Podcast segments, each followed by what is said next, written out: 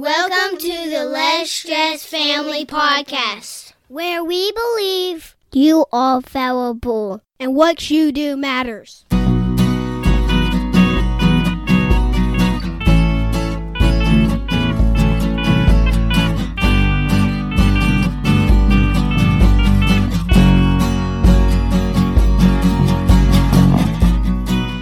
This is episode 104. I am Justin. And I'm Shawna Wood. How are you, honey? I am I am alive and I have many things to be thankful for. That's good self talk. good self talk. So, yeah, thank you to everyone out there listening. Uh, Yes. It's been a crazy week at our house, I think. Yes. Would you say? Yes. Just life. Yeah. In the midst of this COVID thing, summertime. Um, yeah, just life. So, today we're talking about what? How to win an argument. How to win an argument. I gave you all my notes from when we argue, right? because I win every argument. Yep, and if you believe that, I got some property to sell you. Yeah, exactly. So, but it does talk. We're really talking not just about winning an argument. We're talking about Right. how to approach it, difficult talks. Right. Yeah. Right. So You've had a lot of practice Yeah, this week. Yeah. yeah. So let's pretend for just a moment that no one knows the reality that we're living in. Let's say that this is somebody listening to this podcast like 20 years in the future. Let me tell you about what life is like right now. Life is very tense in most of the world right now, eh, particularly in America. So some people yeah, are not just America. Just yeah. Go ahead. yeah. Though. But that's the only place that I'm living, so it's Right. the only place I can tell you for sure what it's like. Right. So, um, on social media, people are arguing about wear a mask or don't wear a mask. People, siblings are arguing about how do we need to take care of our elderly parents to protect them from COVID. Right. We have racial tension, and people are arguing about you can say this, you can't say that. People are saying things about the police. We should defund the police. We shouldn't defund the police. It's like, I feel like everywhere we look, people are just arguing Right. and there's just there's tension and it and so if you have to have a difficult conversation with someone like that's hard on a on a good day right Yeah. but you imagine like right now if you have the majority of the population whose fight or flight systems are activated because we're all living in this tense time that having to have a difficult conversation with somebody becomes like extraordinarily difficult, extraordinarily stressful, extraordinarily tense, right? Yeah. So I've had to have multiple conversations this week with multiple people that fit into that difficult Yeah. conversation Dealing, status. like dealing with policy and implementation of the policy during COVID, Right, and right. one region's doing this, and one geographical place is this, and why do we have to do that? And I know. It's not that they're bad people or that you're a bad person. Most Thanks. most of the time. right? Yeah. But there's just lots of things at play. Right. So we're going to talk about some of these things. Right. So Um, my boss knew that I was having to have some of these conversations. He was looking out for you. he, was- he shot me an email. Maybe he was looking out for me. So he he sent me an email. He was like, "Hey, I found this uh, hostage negotiator article, and I thought you might like to read it." yeah. Yeah. So I did appreciate it, and I thought it was so insightful that we should share this knowledge with you guys because I think a lot of people could take advantage of this information. Yeah. So the first thing is, I just want to acknowledge the author of this article is Elizabeth Bernstein. And the title of the article is Worried About a Difficult Conversation. Here's advice from a hostage negotiator. So she did an interview um, with an FBI negotiator and basically wrote the article based on the information that he shared. Right. So we're going to walk you through the whole thing. So, first, before you even have that conversation, like you know how you, I've heard this a lot that the power of visualization. And I've heard that professional athletes will just envision, like basketball players will envision themselves making these three point shots. Mm-hmm. And, you know, you've got musicians who will envision themselves giving this grand performance and how it it it almost like preps the brain for success mm-hmm. or failure. or failure. Right. Okay. So, and that's the thing. Like, if you in your mind are playing the conversation, and I've totally done this, guys, you're you're emotionally charged about something, and you start imagining having the conversation with the person, right? And you're just like, oh, in my mind, I'm gonna be like, oh, mama, mama, mama, mama, you know, and like you And- were about ten minutes ago, I think. thin ice, people. That's where Thin he's ice. living. Yeah, thin yeah. ice. I'm just joking. Yeah. Um, so envision it going well. Right. I think that's huge. Yeah, yeah, and I think the article is talking about if you're just having to deal maybe like with one-time negotiations with a person you don't usually um, necessarily have to have hard conversations with. You know what I mean?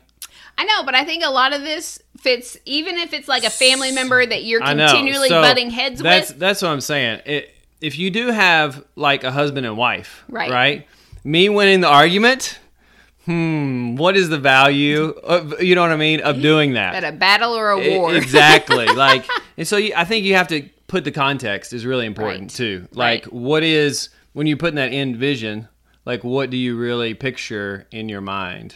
right. Like, you're gonna be what? You know, like if I'm Right. gonna get an argument with you, like, hmm, that's probably not. Even if I win, I don't win. You know what I mean? you know what I'm saying? Right. So that's important to bring to the table. Right. But like in my mind, I pictured myself being calm, cool, and collected. Right. I pictured the other person being calm, cool, and collected, that kind of thing. Mm-hmm. So then the second step is just getting, we talk all the time about gratitude and working that gratitude muscle. So Mm-hmm. just getting to the place that you're in a grateful state of mind. Yeah. You know, even like, I'm grateful that I have this job and that I know these people because I Right. work with incredible leaders Right. in a large area. And I'm grateful to have the opportunity to meet them. And I think that takes a lot of work to get to that grateful place. In our situation in, in life today with this 2020, summer 2020, Right. like you have to work Right. or you have to make that part of your routine. Right. But you can easily get knocked out of that routine. you know what I mean? Of being grateful. Right. Just turn on the It's- news or w- click on Facebook or whatever, and you're like, I just want to hurt somebody. Yeah, it's a conscientious choice to be Yeah. in that grateful Right. place of mind. So then you have a goal. And your goal is not what you might think it is. So previously, win at all costs. I know, it's like, I'm going to win this. I will win them over to my side and they will understand. I will But- submit them, jujitsu style. That is not actually the goal.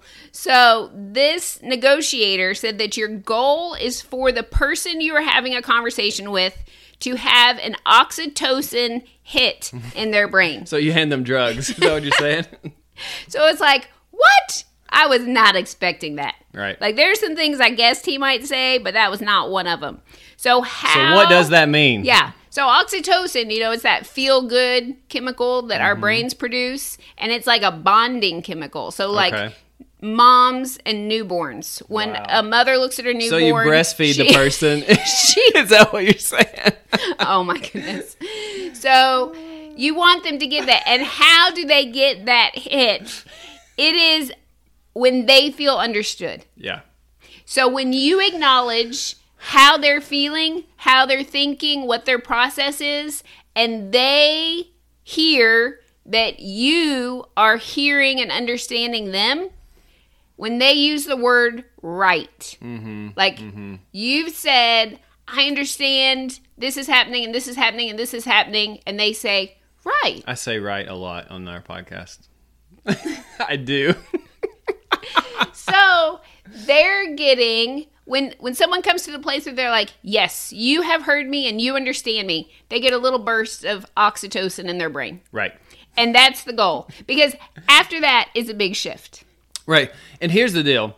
You have to be in a place of honoring and not being I hate to use the word submissive because that's a loaded term, but you have to be honoring and and thoughtful when you go into that to get them to a place where they say, "Yes, that's right." right You know what I mean? Like if you go in and a person can tell, and I think this is why it's important. If you're going in for like a one-time negotiation, you have no trust with that person. Mm. So you have to build it quickly yes if you're going in with many like this is multiple like a, a spouse or a kid you're dealing with encounter, you have to deal with all the times, All the baggage. all the baggage, good or bad, you know? So it, and and he says that even coming into the conversation and saying something like i bet you think i'm a jerk right now mm-hmm. and the other person's like right yes, for sure. that you're still having that connection Right, of something. And I think even if you knew the person well, you could say, I think you I bet you think, if they're a thinker, I bet you feel. if I right. bet you know what I mean? You can even Yeah. take that to the next level of if you know them well enough, um, I'm acting like if they're a doer first. right I bet you think I'm acting like a jerk. Right. Mm, Speaking there to the next level of whatever. and that's but good. I know it's good. But you you can't manipulate. You know what I mean? Right. Because someone will quickly see. If it's your family, my kids can tell when I'm being sincere and when I'm being a jerk. yes You know what I mean? And I can't just say the right words. right Otherwise, I'd win every argument with you. So it really, and it's that same Stephen Covey principle of seek to be under, seek to understand before you seek to be understood. Right. So you're trying to really hear the person, acknowledge their feelings, and even finding some common ground. Right. And that is so countercultural in our society today. I just don't see anyone doing that. I know. It's it's terrible. There was a, okay, so there was a wide receiver who plays for Philadelphia Eagles who made who posted like some Hitler quotes that weren't really Hitler quotes and basically was very anti-Semitic, anti-Jewish this week. And they were like, and so another wide receiver who plays for the Patriots, who I don't like the Patriots at all, but this guy is a Jewish background guy, and he got all kind of bonus points. He's like, hey, why don't we sit down and talk and go see the Holocaust Museum and talk over this? I was like, oh my goodness, like the power and just going. And he said, after that, you can take me to the I forget what, the National African American Museum or something like that, cultural studies, someplace in DC after we go see the Holocaust, and we can just sit and talk. That's what needs to happen in our society today. If people would just get to that point where they're just talking through stuff, like really sharing something like you're talking here, like being understood. right. If you have that feeling of being understood and the oxytocin is flowing, like our country will, like in six months, our country will turn around. Maybe I'll just mail this out to all the politicians. What do you think about that? Good luck. So, do not, as you said, you were talking about like, don't come in just trying to be manipulative. Right. Don't come in being sarcastic. Yeah. that doesn't work. Uh, let me tell you, how long we've been married? if I want to just shut things down, just it took me a long time to realize that when we were first married because sarcasm was my love language. anyway. Yeah. Okay. Don't use the word but. I understand you think I'm being a jerk, but I'm really right. Negates everything that you Mm-hmm. Just said. Right, right, right. And I thought this was interesting. Don't try to explain because really explaining is like a sugar coated way of saying, I'm going to argue my side. Right. And that goes to your, that puts you automatically in your, your left side or right side of your brain? Put you in the wrong side of your brain, whatever logic is. You know what I mean? Like Yeah. you don't want to go there. Right. Because every, everybody has 20,000 gatekeepers Right. in that side of the brain. Yeah. With whatever the issue is. Right. You pick any topic, and whoever opposes it, they've got 20,000 arguments. Right. And the other person has 20,000 arguments. Yeah. That's why apologetics never works. But anyway, go ahead. So, and I love this question. After you've understood what they're saying and you've had an opportunity to share some, then you ask them, how do we move forward? Mm-hmm. So we we we hear and understand where they are. Right. We understand what we're looking for or what our objective is. Now, bringing it back to them. How do we move forward from here? Mm-hmm. Because that's a, a mutual project that way. Right. It's not, I'm just telling you how this is. Right. It's a it's a project together. Yes.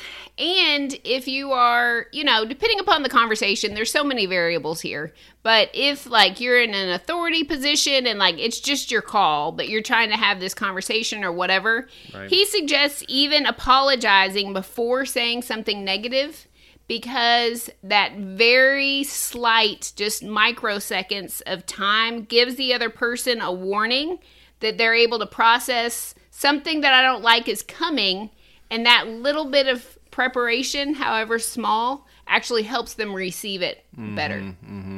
I would say again because you move them out of their logic side of the brain. You're dealing with the heart issues. You know what I mean? That, Right. would, that would be my thought behind Right. that. But again, you can't do that if you're insincere. Right. Your kids and your wife will pick up on that.